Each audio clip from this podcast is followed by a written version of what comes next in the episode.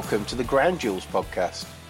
I'm your host, James Dixon, and on the Ground Jewels, we like to explore the cherished connection between individuals and their beloved sporting grounds. In this episode, we have the absolute privilege of being joined by a radio legend. If you've taken a late night drive in the UK over the past few years, there's a strong chance the voice accompanying you was none other than the BBC's Dotun Adebayo.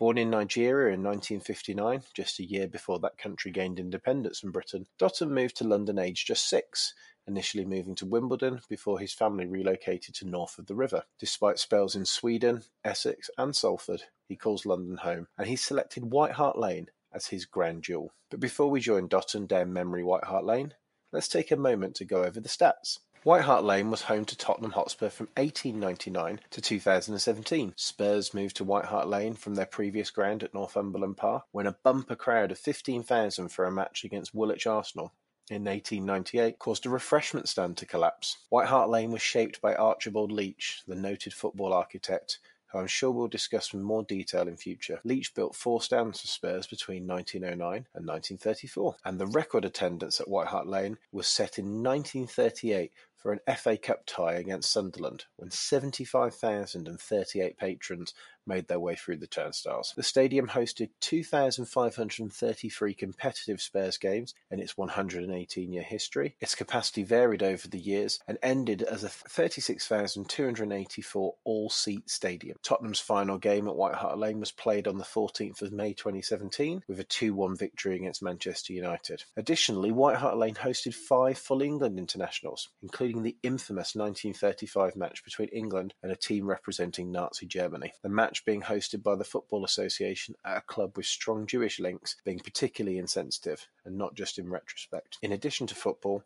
White Hart Lane has hosted baseball, boxing, including fighters such as Jack London, Frank Bruno, and sadly the tragic contest between Chris Eubank and Michael Watson in September 1991 that nearly killed Watson and left him with lifelong injuries. White Hart Lane was also the home for two seasons to the London Monarchs in NFL Europe, despite the ground not being big enough for an NFL field. Spurs' association with the NFL continues to this day, hosting two NFL International Series matches per year at their newly built stadium. So today we're joined by the host of Up All Night on, on BBC Radio 5 Live, uh, the man behind, or, or, half of the men behind the World Football Phone In. Uh, he's the night watchman, Dotun Adebayo. Welcome to the Ground Jewels podcast. Hey, James, absolutely delighted to be here. I'm looking forward to this. Ground jewels there. You're good on puns. I thought tie it into the coronation a little bit. That's that's a big thing, right? I'm obviously talking to some, someone who has a little bit of experience with royalty. Is it is it is it MBE you've got? yeah, it's an MBE. It's an MBE.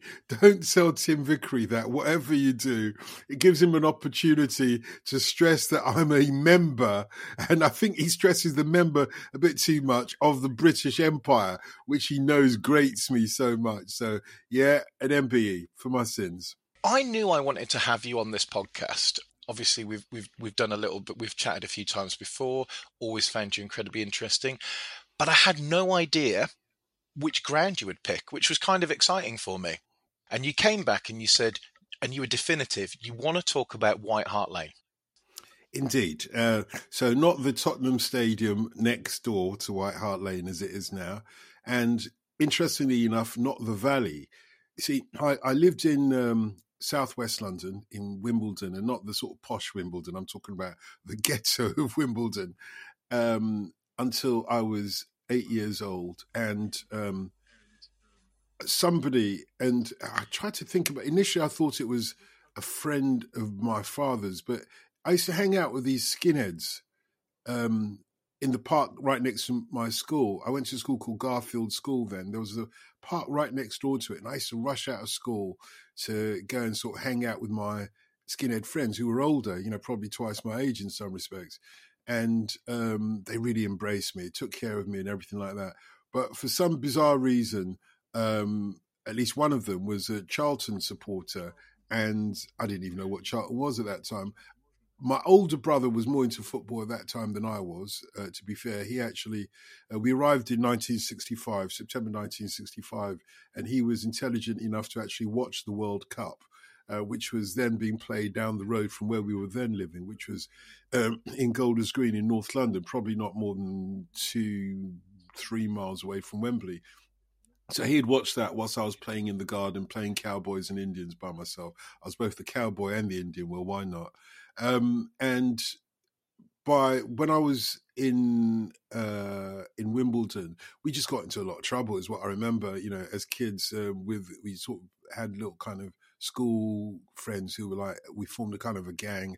But really, my inspiration were all these uh, skinheads. Um, right, if you ever see the film This Is England, the little boy hangs out with a bunch of skinheads. That was me. And there was one point when I was watching the film, I saw a preview of it. So I was sitting on the ground in this sort of preview studio in, in Soho, and I started crying. I mean, it was dark in there. Nobody saw me. Tears ran down because there's one scene where one of the skinhead girls picks him up because he's a little kid, picks him up and gives him a snog.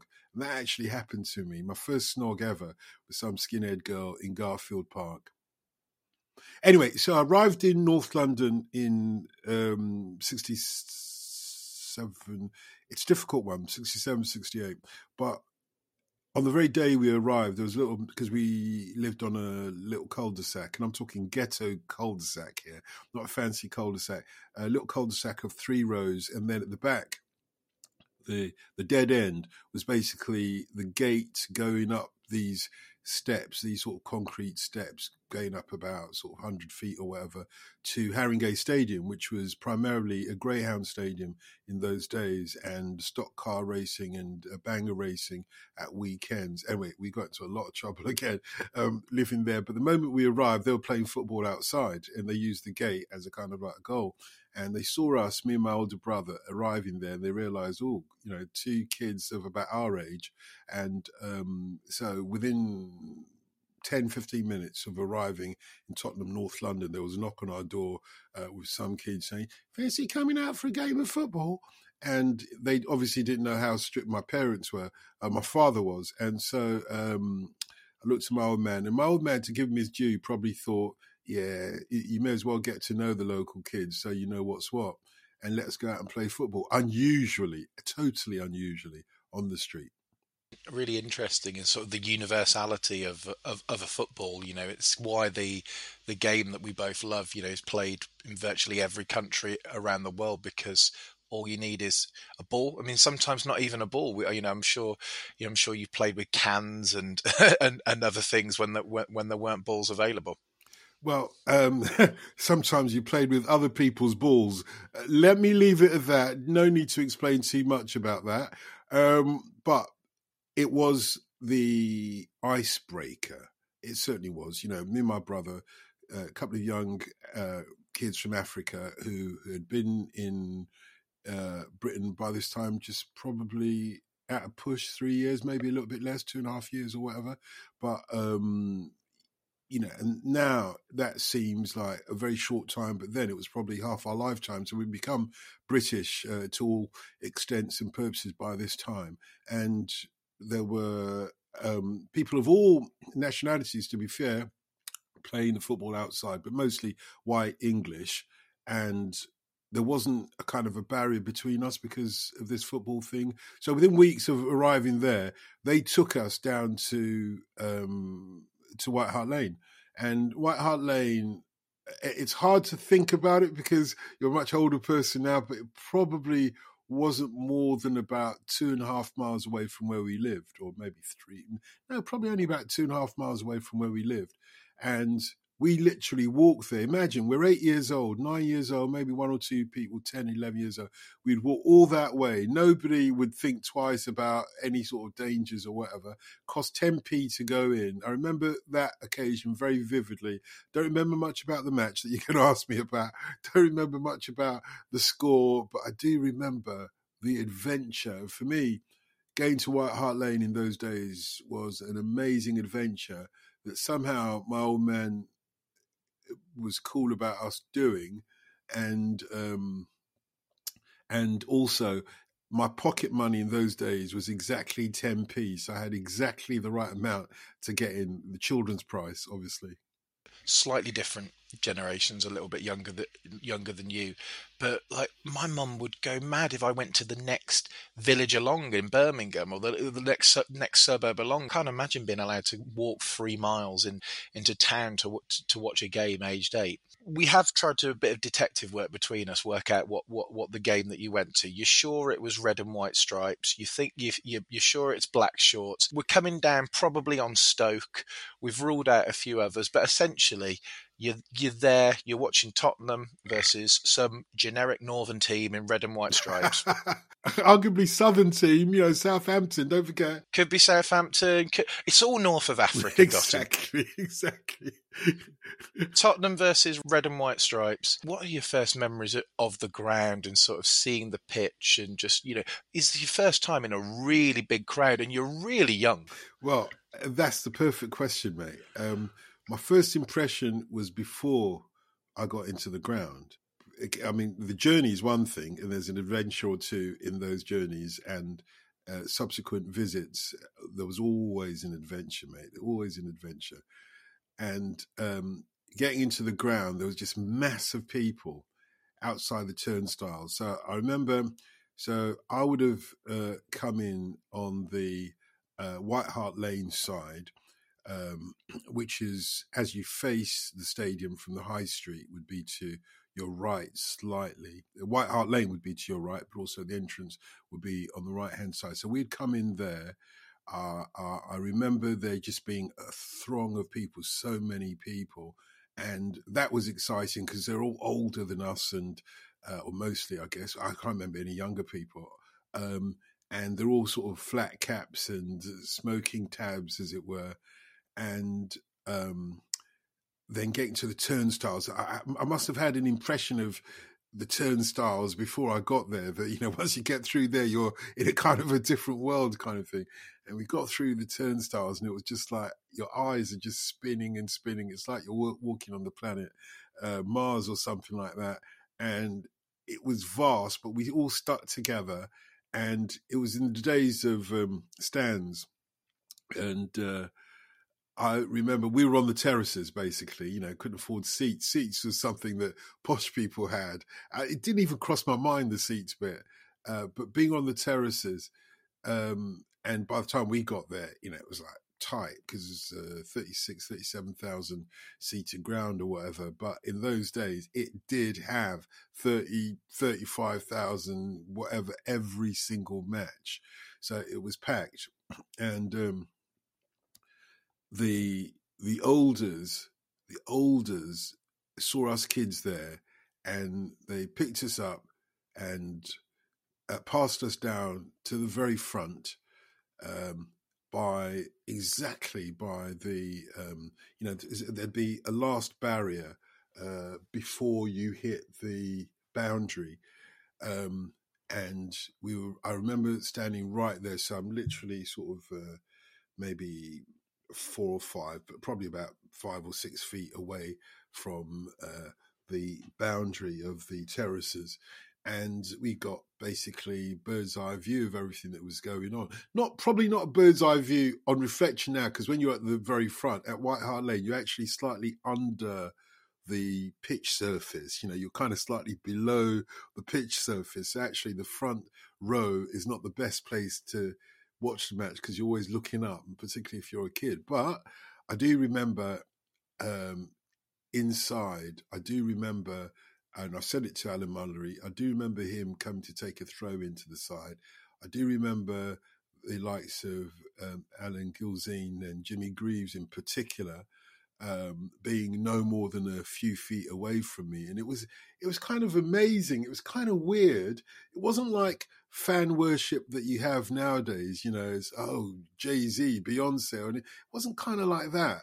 But it was kind of it was kind of like local, you know, local hero kind of thing. When when you think about it, it wasn't like it would go Jimmy, Jimmy, Jimmy. It wasn't like that. It was, come on, Jimmy, come on. You know, it was more like that for us. And um, I remember the likes of uh, Martin Chivers, Mike England. On another occasion, I, I remember him being uh, trying to get in, funny enough, uh, whether he'd come late or whatever it was in the days before mobile phones, he'd come late to the ground or whatever. And he was actually trying to get into the turnstiles from where we were trying. To suddenly you saw this bloke that looked like a giant. It was like, it's Mike England.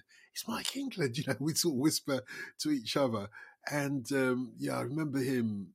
And well, most of my time, probably the first half, was spent just looking around the ground. And me being a greedy git, I couldn't wait till half time to get a hot dog. But just looking around the ground, watching some of the action on the pitch, which don't recall. I, I mean, I do remember some crunch tackles. It's one of those things that sticks in your mind. It's like, oh, cool, that must have hurt. And we did talk like that in those days, yeah. and uh, uh, but yeah, it was, and the crowd cheering. Obviously, everybody's going to remember that. Once you start cheering, um, this was in the days before they started chanting "Stand up if you if you hate the Arsenal" or whatever. In those days, it wasn't.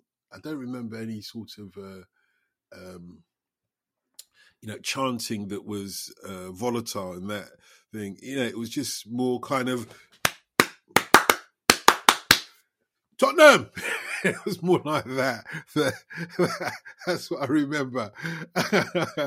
and um, yeah, I don't remember any of the songs or anything, but yeah, that was my experience first time. It was yeah, you, you're you're you're in a world, a different world, and because it's live, the action is live.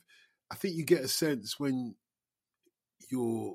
It must be like going to see a live play or something like that. that this is unique. This is a unique experience. It's not like going to the cinema. No, you can come back, go to the cinema, come back another day and see exactly the same thing. But I did get a sense of this is a unique live experience. Yeah. Yeah, that's that, that that sense of occasion. What struck me there is you talk you're talking about how the sort of community in the stand sort of looked at looked after the kids, and you know if you're thinking now as like um you know a father, imagine sending just you know walking into a stadium with with your kid and just going up oh, there, there's the children's section. I'll get i'll get you at full time. It's just nothing that we would do but there's the whole community there being essentially decent. They don't have to. There's no real benefit for the for the for the adults. I mean maybe they just don't want the kids around. I don't know. But it's just like you know, putting the kids at the front, they're fine. Um, we're all sort of we're all here. We're all we're all Tottenham. We're all looking after we're all looking after our own. And I think it's a an interesting insight into maybe something that we've lost. I wonder if you remember because you're talking about the chance, you know, not really, you know, think different to what we have now. Do you remember how people were dressed? Because I'm always I'm always stuck struck when you see pe- old pictures of the football and how it completely changes, I guess, from sort of the 80s, but really into the 90s. Actually, I think it changed, uh, in my memory, it changed in the early 70s, arguably late 60s. But yeah, when if we're talking about 67, 68, there were still football um, spectators were predominantly working men who still wore flat caps wore long um, gabardine overcoats and were a bit kind of stoic.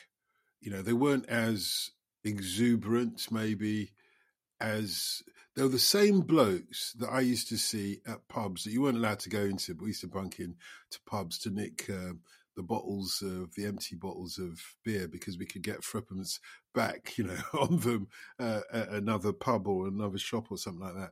But um, they're exactly the same blokes. That's you know, if if I can look at that, who went to pubs on most day, uh, days of the week, actually, even working days of the week, and just sat there for hours watching the world go by, talking, uh, playing darts, drinking beers, you know, all of those sort of films from the 60s, that's how people were in those days. It wasn't the sort of dedicated followers of fashion that went to Carnaby Street. It was none of that in those days.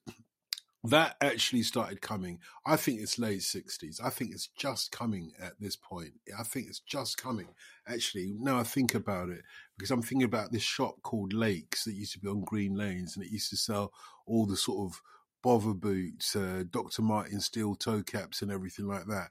Um, at a time when I did associate it with uh, skinheads, not the generation of skinheads that I started out in Wimbledon with. So this must have been like a year or two after Wimbledon, possibly about two years after Wimbledon, already the skinheads had changed into like football supporters, and uh, uh, whether skinhead culture was appropriated by uh, younger football supporters because it was the teenagers and stuff like that, or whether younger football supporters, because it wasn't just us, although I don't remember many other younger people when we used to go, whether the football supporters appropriated the skinheads up. I don't know which way around it was, but certainly by the late 60s, you started seeing people dressing mostly in kind of Levi jeans, uh, 501s rolled up at the bottom with braces and and uh, Doc Martin. So that I'm, I'm probably talking now about 1970, certainly maybe even 69, 1970.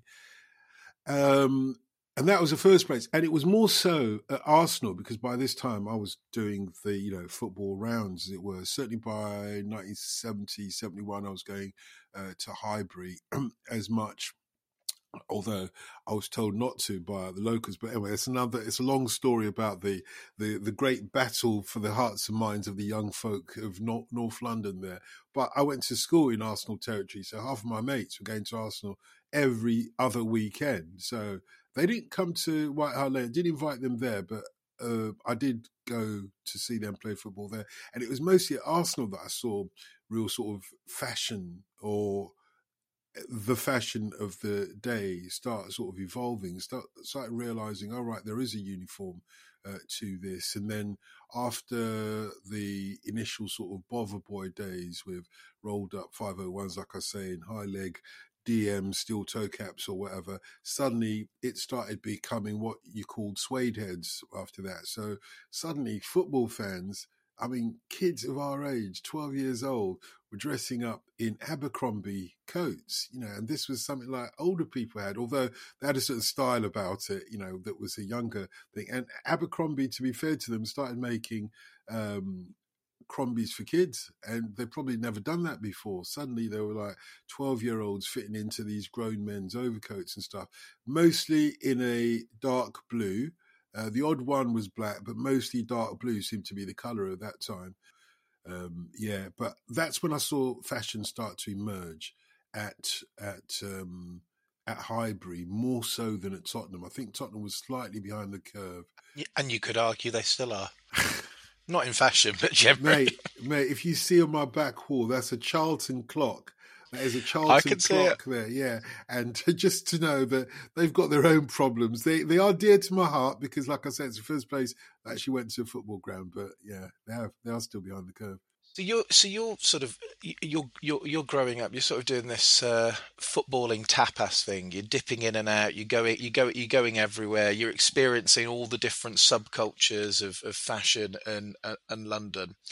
I guess you know, and you and you're you're you're, you're learning. You're growing. You're growing as a person.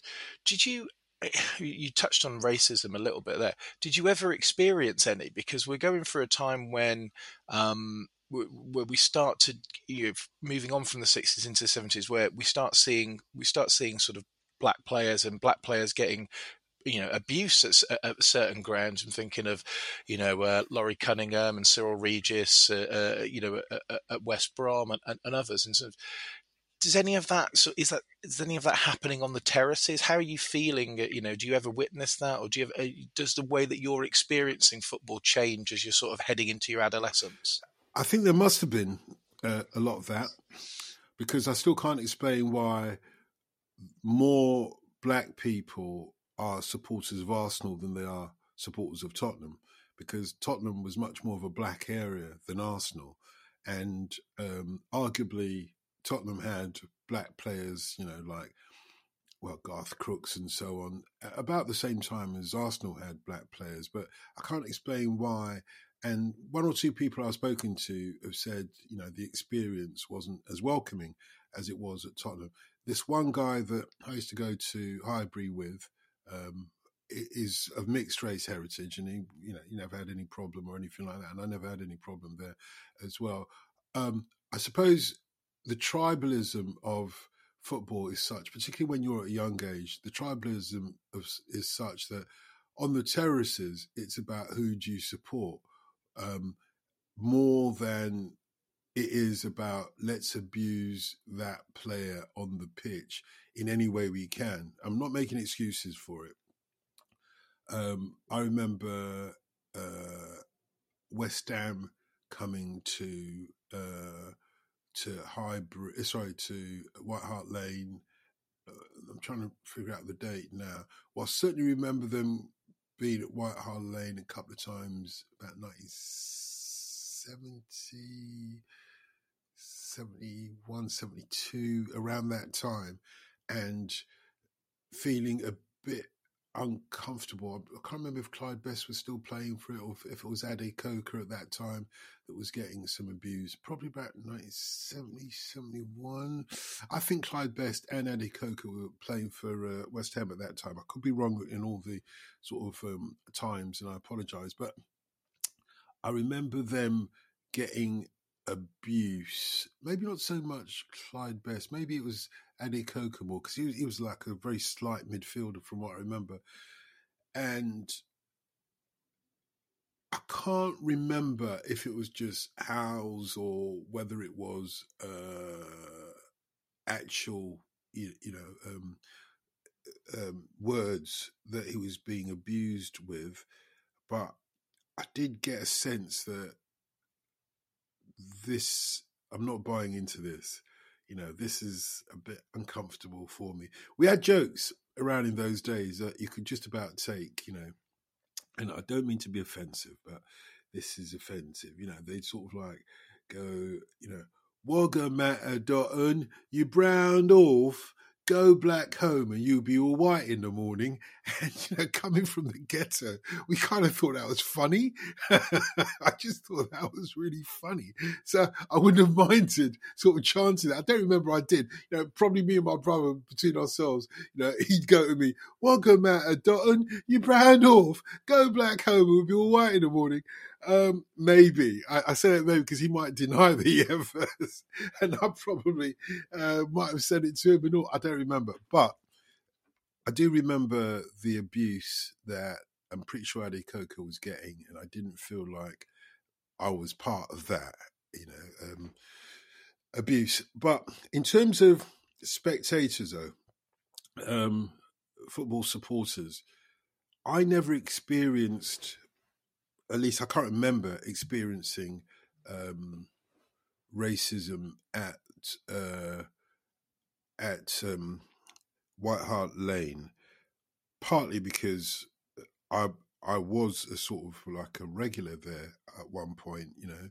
Um, and you didn't know everybody, but you kind of knew everybody just by sight or whatever. And I said a lot of local community there, a lot of local community. So it was kind of we were probably um, cocooned from some of it, you know, um, probably protected from some of it because there were people around you. And I think you got a sense when you went to football matches who not to mess with kind of thing you know this person's part of that clique or is part of our clique or whatever it is or part of the neighborhood. I went to school with that person. He lives just around the corner. I mean it's weird to say but you kind of knew a lot of people when you went to football ground. Now i go i, I don't see a single person the odd person that i might remember from back in the day but now i'd go to a football match either you know at the valley or at the uh, Tottenham Stadium, and I wouldn't recognise a single person, barely. But in those days, you did. You did. You know, you, you saw the dads of your schoolmates and everything else, and they kind of did look after you, I think, and probably just protected you from some of that. Or other people saw, oh right, he's with them. He's he's one of ours, you know, as it were. It's really hard to other someone that you know, isn't it? Or that somebody knows. Yeah. Or so, you know, yeah, with the player who comes from West Brom or comes from Newcastle or you know wherever that you know they're an, they're they're other, and they might have that point of difference, which is easy for you to rile at. But you know, you know Dotun, and he knows him, and you know someone's going to stand up and say something. And back in the days when people did say something, you know, it would get sorted out on the terraces if something needed to be sorted out you can look at it like that and say, you know, football supporters are racist and go around beating people up and they're fighting and blah blah blah. You can look at it like that, But with a bit of sense, you realise, okay, that's not what I'm taking out of it because I just love going to football matches. I didn't love going to have a fight. I've, I've, run from, particularly you know when you're playing away. I've run from football uh, supporters, the opposition, who are out after us. You know, I've run, I've run to the station, run for my life and everything. Yeah, I've done it.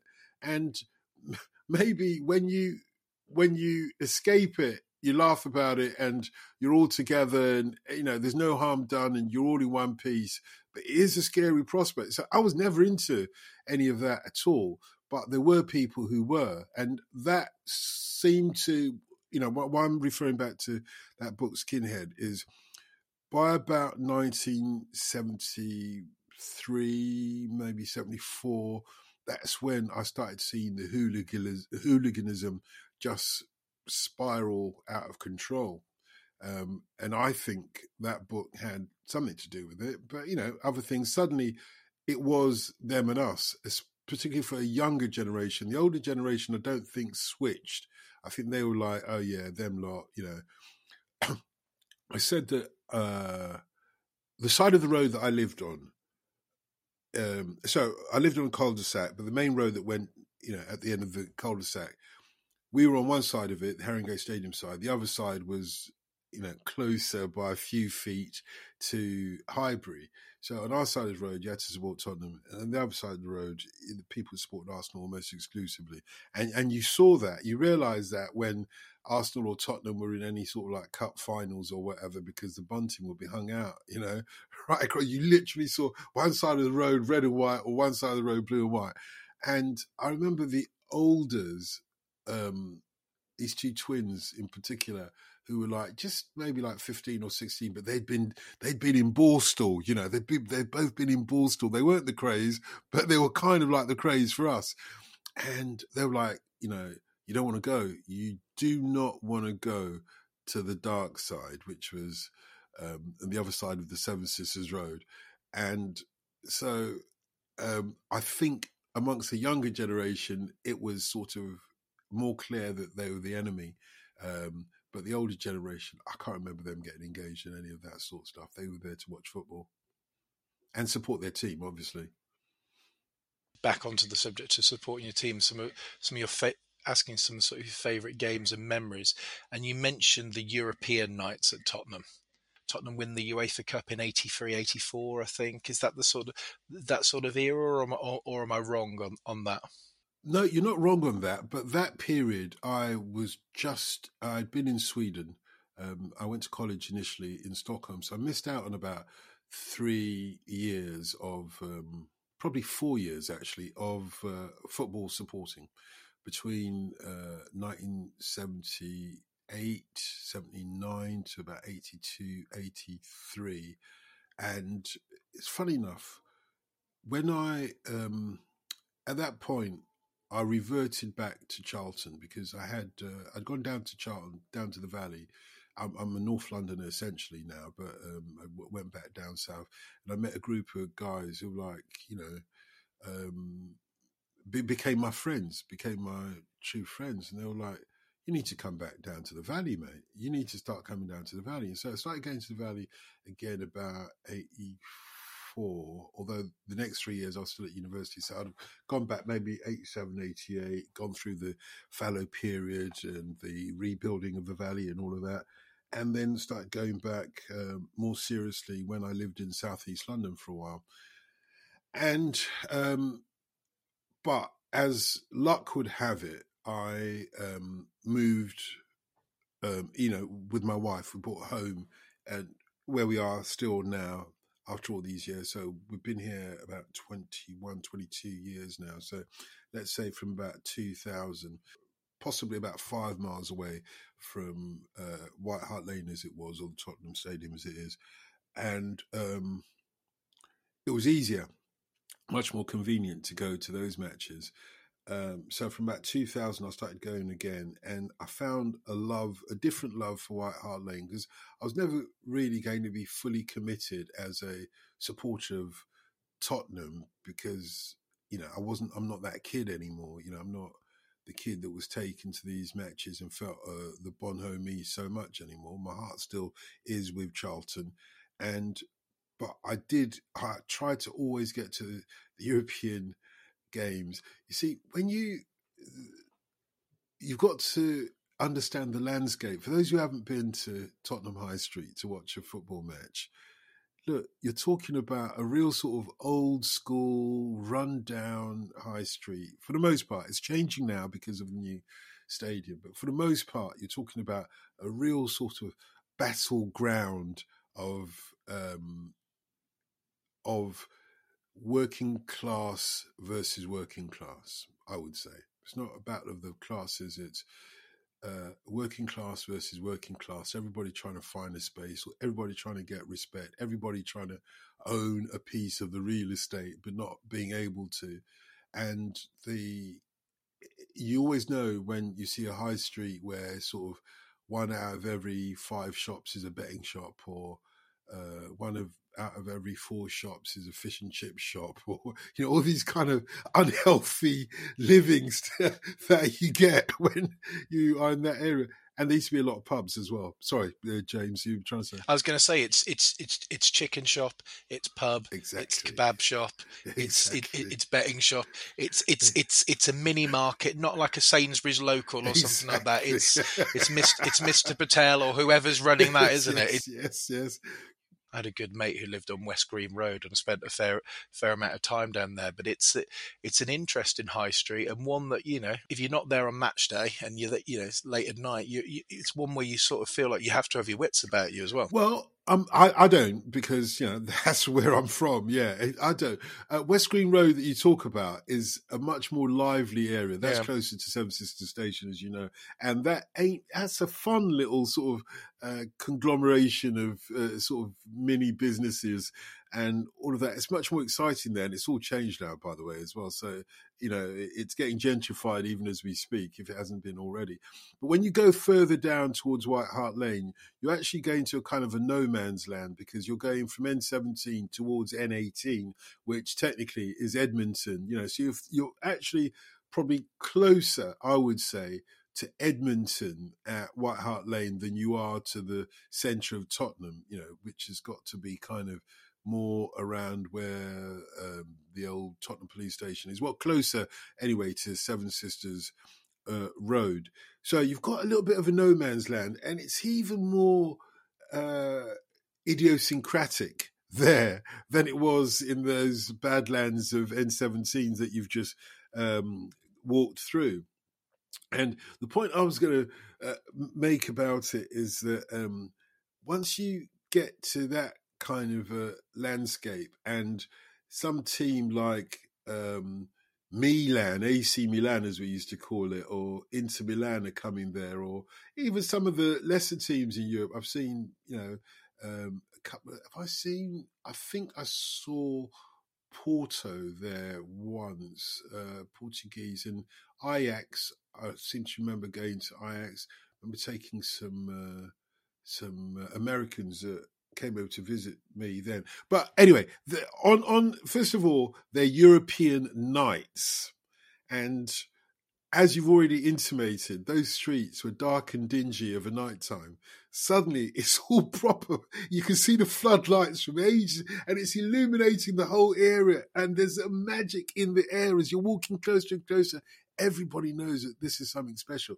I think with the big Italian nights. Then I think I've seen both AC and Inter Milan. There maybe AC twice actually, Inter Milan once. I can't remember exactly all the matches. I've got to be honest, but um, once you get there on a match like that, on a day like that, I remember seeing uh, an in, oh gosh, which was it? I remember going there to see a European match on a weekday, and there are weekday matches obviously as well. I remember going there to see a European match of a weekday night, and it was really the introduction to, for a lot of uh, Spurs fans, of both Dele Alli and Heung-min Son. You know, that was that match was where they really lit up the whole place, and everybody's asking, "Who's that bloke again? Who is he? Who is he?" Kind of like, "Where's he from?" I, I, I certainly remember that about Dele Alli. You know, you can almost not imagine it now. You see, not only have they lit up the whole area, but you've got players coming out of the woodwork who weren't your regular first eleven on on a Saturday because you've you've either saved them or given the first eleven a rest to play this um, to, to, play this European match. So those matches were always, um, I think, the most exciting ones. When I was a kid, the most exciting matches that I saw that resonate with me at White Hart Lane. So this going back to when I'm nine or ten years old. What we lived for was the um, the the replays. I think Spurs were in a was it a replay? Was it semi final replay? FA Cup semi final replay? I can't remember. But um, they'd have these replays on again on school nights, and um, I seem to remember us bunking in anyway. But even if we had to pay 10p on a school night, but for some reason, those are the matches that really brought me out of my shell and made me a proper, proper supporter because they would do or, do or die matches, you know, replays. You've only got one more shot. This is your final shot at it. It's got to, it's got to work somehow. And so there's more of a kind of a, a passion amongst the fans um, to make sure that you win and so on. And um, I'm sorry I can't remember all the matches. I'm, I'm, my mind's somewhere else, but I do. I do remember the incidents. I, I, just remember those moments, you know. It's. I, mean, I think you touch on something with cup football. Why I know semi-finals are, norm, are, are neutral. Obviously, FA Cup or League Cup a bit a bit different. But one of the shames of moving the, the semi-finals to Wembley, and, it's and... horrible. It's horrible to go to see your club, unless it's a cup final at Wembley, because again, when they were building the new Tottenham Stadium, um, I kept getting tickets. It was mad. I kept getting tickets to go and see Tottenham at Wembley because obviously they couldn't fill the stadium. And I know a woman who is um, quite high up in the Tottenham hierarchy, and you know she would send me tickets to, you know, go and uh, sit not in the director's box, the club box, or whatever it was, and I didn't feel it. I, I went. I remember this one. I do remember seeing um, Manchester United versus Tottenham. I, I think that was semi final of the FA Cup, and it was on at Wembley, and surrounded by a load of Mancs who have got nothing against, but again, you know, when they start dishing out the tickets, people get all over the place, and um, things can get a little bit tense. Uh, and what really pissed me off the most, really pissed me off, I thought this couldn't have happened if it was White Hart Lane, that the smallest man on the entire pitch, the smallest man on the entire pitch, scores the winner with his head. that was, and not only that, he's a former flipping gooner, Alexis Sanchez. And I, I, I, I mean, at that point, I didn't want to go anymore. You know, I just thought, why am I going to Wembley to see a football match with a local team? You know, I've watched their matches since I was eight years old. I didn't feel any attachment to it whatsoever. Cup final day, as you know, is different, and also internationals are different because uh, I remember the old Wembley very much, and um, going to see a few internationals there. The one, you know, England versus Nigeria sticks out in my mind because you know of the Nigerian fans singing, Oh, we are asking is give us a goal. And there I was amongst all the England fans as well. I felt very uncomfortable. Anyway, that's another story. But yeah, you, you got to stick a, a, club, a the reason why this Ground Jewels um, podcast is so apt is because when you either support or you follow a club, that um, that home ground has a special significance, you know, a special, and that's at the Valley, at White Hart Lane, at the Tottenham Stadium, at Wembley, wherever you are. Uh, sorry, with the exception of Wembley, but even there you can make it. Um, if it is a cup match, you can make that moment your own. But there's a lot of soul, a lot of spiritual connection between you, um, the match, and the club and the stadium. I agree with you. And so you've specifically nominated White Hart Lane, but we're also referencing the, the, the new Tottenham Hotspur Stadium, which as architecture and fan experience is fantastic. I've been there for, for some, some, NFL games, and it, it really is just you know a wonderful stadium. How do you feel about that? Because the club did something unusual. They, they didn't have to do. They built it in virtually the exactly the same place as White Hart Lane. So it's the same place, but it's also different. Well, this goes back to what I was telling you about the landscape. Um, it really pissed me off when uh, the owners of Tottenham were considering taking over the London Stadium. How can you call yourself Tottenham? I mean, you can get away with it as West Ham because Stratford is West Ham.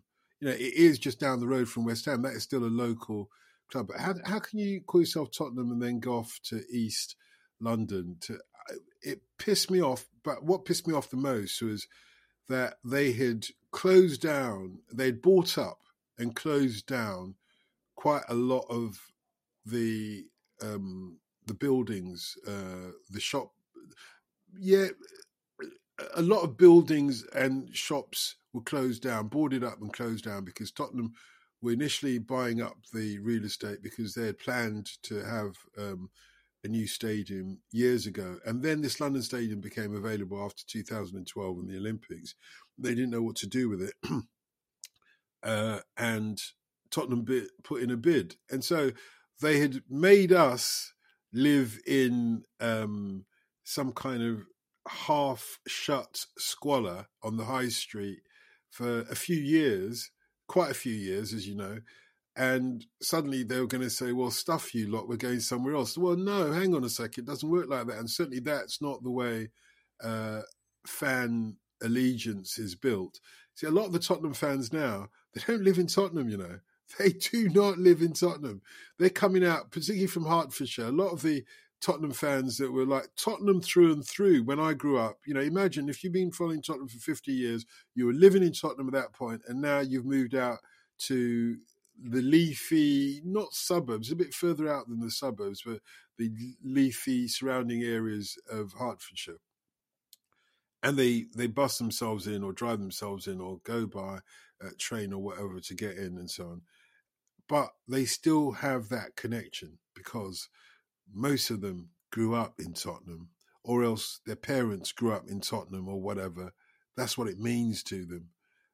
Now, um, the only place to be if you're a Tottenham supporter is obviously at the Park Lane and If you can get a ticket for that, well done, because that's the amazing experience that the London Stadium has. You know, the South Stands um, and Park Lane End was always uh, a quite significant end of the ground for Tottenham supporters, anyway. And um, the way that they've done it with this, you know, one tier going all the way up, you know, it, it, there is no better place to be. And you know fans are standing up. It's like it's like terracing for fans you know and it's brought back a little bit of that terracing atmosphere that we didn't appreciate enough when we were there at the time. But when when when, when it went for safety and security reasons uh, we suddenly realized oh shit that was a really really really unique experience. And it's brought some of that back. And you do feel much more part of a, a tribe i mean i've I've gone there and I've only been there a couple of times, by the way, but I've gone there and um, reverted to um, some kind of type and started swearing and stuff like that as well because everybody around you is. My elder brother, who for years, and I'm not going to labour on this point because he didn't speak to me for quite a while after I sort of questioned why he was from Tottenham and um, was going up to Old Trafford every other weekend to to see Man United play. Uh, so now he started coming. He's come home basically. He has come home. The football has come home, and he goes there. Now my older brother is the kind of guy, anyway, that I remember being in a in a pub with him once when it was uh, Man United versus Tottenham, and the whole pub was Tottenham because we were in Tottenham or we are nearby Tottenham. So the whole pub was Tottenham. And uh, Teddy Sheringham had gone from Tottenham to Man United and they were, you know, chatting, Oh, Teddy, Teddy went to Man United and he won fuck all. and my brother stands up. My brother stands up in that pub, and he couldn't take that. And he goes, "Oh, Teddy, Teddy went to Man United, and he won everything, or won, you know, or stuff the Spurs, or whatever he said." But he basically everybody just kept quiet, looked at him, and I thought. Uh, should we leave right now? Should we leave right now? But anyway, he goes to he goes to um he goes to the Park Lane end, and he, he reverts to type as well. So I know it's a tribal thing, mate. I can't explain it. You'd have to ask Sigmund Freud, but that works. Now, when you're inside, it's so completely different from um, White Hart Lane. It's so completely, even the football on the pitch, maybe it's the perspective or something, it's so completely different uh, from White Hart Lane. White Hart Lane, you were quite close actually to the action. I, I, feel here you're not quite as close. Maybe it's the way that the Park Lane end goes up, so you're you're looking from a sort of a perspective that you wouldn't normally be looking at. The way that just slides up a little bit like uh, the new Wembley to some extent. You know, these grounds nowadays they go up so sharply that you actually need a, a lift to, or escalators to take you up, and that's bonkers. That is absolutely bonkers. But hey, that's the way these things are. Um, most of the people that I've talked to, I think, I don't think I've spoken to a single person that doesn't prefer the new stadium. And so the people who mention, and I've got a couple of old school friends who are hardcore, hardcore, you know, um, Tottenham supporters who echo back to the old stadium, but I think really, really and truly, um, they're grateful for the experience. There's twice as many people going into the Tottenham Stadium as there were um, at the old stadium, and you can just about, despite that, you can just about find the odd place to park your car. twice as many people. Imagine that. Well, you, You've got to tell me where that is. You've got to tell me where the car parking is. Do you know how many Obviously, people... we're not going to broadcast that. exactly, exactly. Do you know how many people would hang, draw, and, and quarter me if I was to reveal that? But yeah, yeah, yeah, yeah. And the joke about it as well is where I get away with parking my car, um, you know, like football grounds, all these people sort of appropriate any spare space and they put on a high vis jacket and they make out as if they're legit charging you a tenner a spot. Well, the where I park, the the um, the bad boys are people that I've known from back in the day, so I get to park for free, but it will cost you a tenner not only are you getting more than twice as uh, twi- twice as many people in the stadiums as, as, as, you used to do, you're getting three times as many managers as as, as you did for, in normal seasons. As they did. Don't include me in this. They Don't did. include oh, me in this. he's in pointing to the Charlton clock exactly. again. That's it. I wonder whether that tribal thing, in terms of in terms of encouraging, getting you to swear and all of that stuff, has had a had any influence on you, uh, maybe in the background because you're you're you're working on a new book, and I'm gonna I'm gonna work out.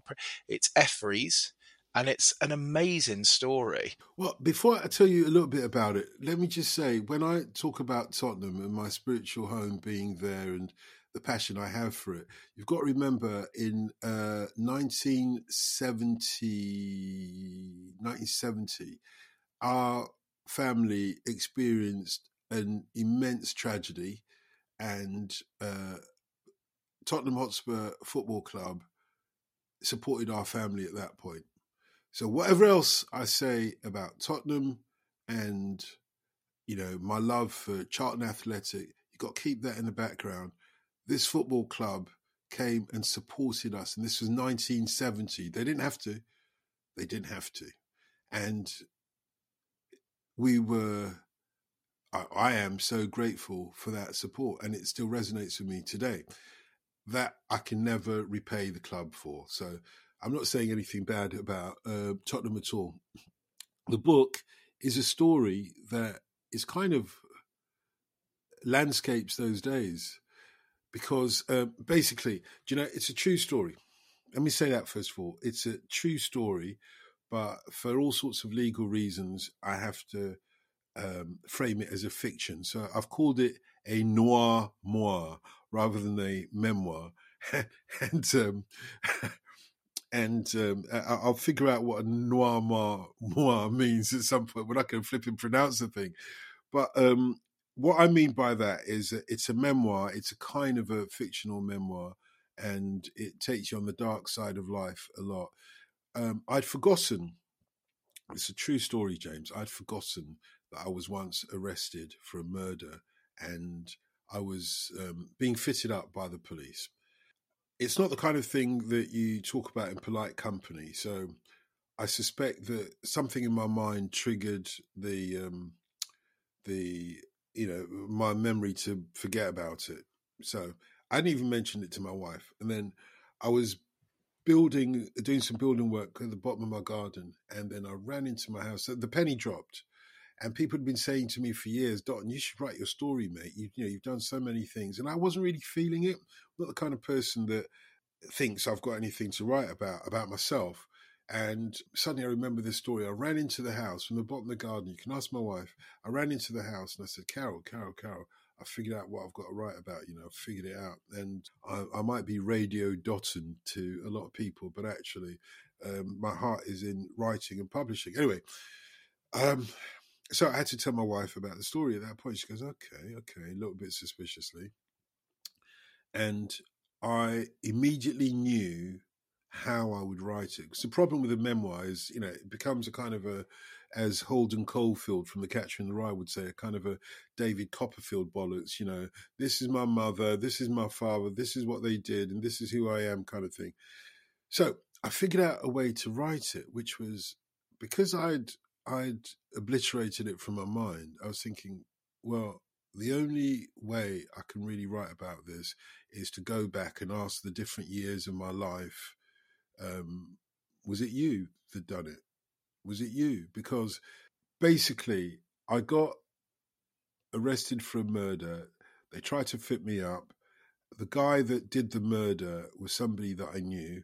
He served time, managed to wangle his time in a mental hospital. So got out relatively quickly. When he got out, he said to me, "Well, you know, you you did the crime. You know, you did the crime, but I I, I just took the blame to save your ass." And I was like, "Fuck no." Anyway, that was part of I think the suppression of the memory. And during the pandemic, uh, the first pandemic, I had a bit of a stressful time. I, I worked every night throughout the pandemic. It was a little bit stressful, I've got to be honest. And I had a bit of a blowout with one of my neighbours, bloke next door, um, who objected to me playing music in my garden. And I thought, something's happening. Something's happening to me. Um, I'm not a violent person by any stretch of the imagination. I didn't get into violence with him, but I got into like some heated words. I told the BBC about it, and they went and got me a sort of uh, a psychologist or psychiatrist to um, to uh, talk to me. And this psychiatrist concluded after his um, you know his uh, counselling concluded that Dotun has some you know uh, suppressed memory that he needs to resolve. So I tell the story of how I'm trying to first of all find out who's trying to kill me and also find out if I had anything to do with any murder at any point. And I brought all the years of my life together to see if any of them know anything about it. And uh, yeah, that's a noir noir for you. That's freeze. I don't know how you do your job because I'm just sitting there listening to what you say and I'm like, I have no next question. It's just mind boggling. I'm sure there's other people listening to this who go, how can you suppress a memory that that significant. Um, but I'm glad you're working through it and getting the chance to talk about it because it it sounds. I mean, to me, it sounds awful, but you're you're sat there with a, a massive smile on your face. I don't, oh, you well, obviously worked worked through it. No, no, there's been a lot of pain. I mean, there's a lot of pain. Not so much about the arrest and the police trying to fit me up.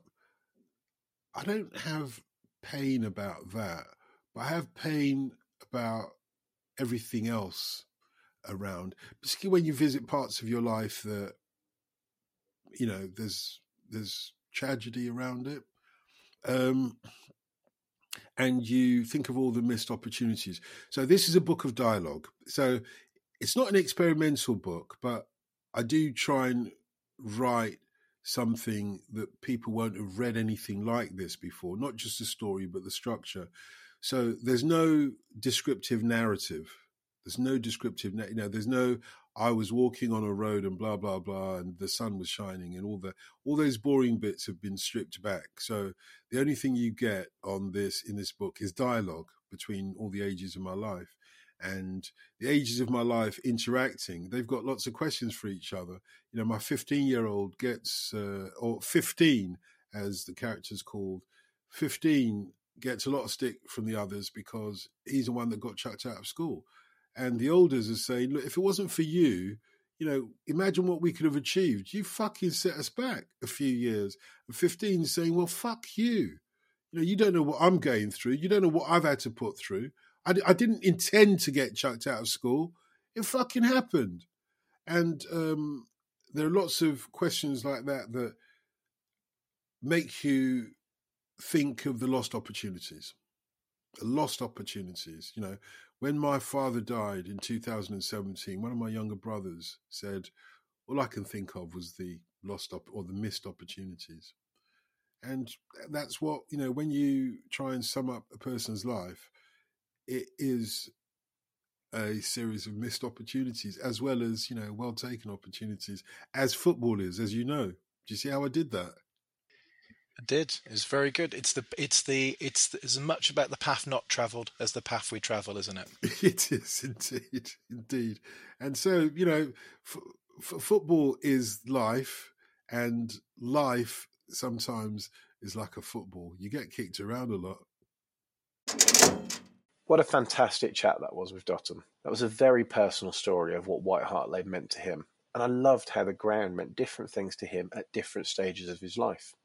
And I think that's going to be an increasingly common theme that we'll see explored as we talk to people who move around for school or work or indeed love. Their relationship with their ground understandably changes. For more Dotun, there's always the On the Continent podcast, the Brazilian Shirt Name podcast, or his Radio 5 live show which is one of the few benefits of developing insomnia, or of course the book Effries when that comes out. A lot of people have commented on the podcast artwork. I think it's great. It's a homage to Craven Cottage and that beautiful ground, and it was created by the brilliant Luke Williamson, whose work you can see, and importantly, you can purchase at lukewilliamsonart.com. Luke has kindly given us a few free prints to give away as prizes, and details of that giveaway will be launched on our social media channels next week. So if you want to be the first to find out, follow us at The Ground Jewels. We're on Twitter, Instagram, and if I'm feeling especially brave later this week, we'll be on TikTok as well. And finally, if anyone thinks we're just a football podcast, I need to stop you right there. Next week, we'll be having our first non football ground submitted as a ground jewel. So please join us next week as we have another brilliant guest. Until next time.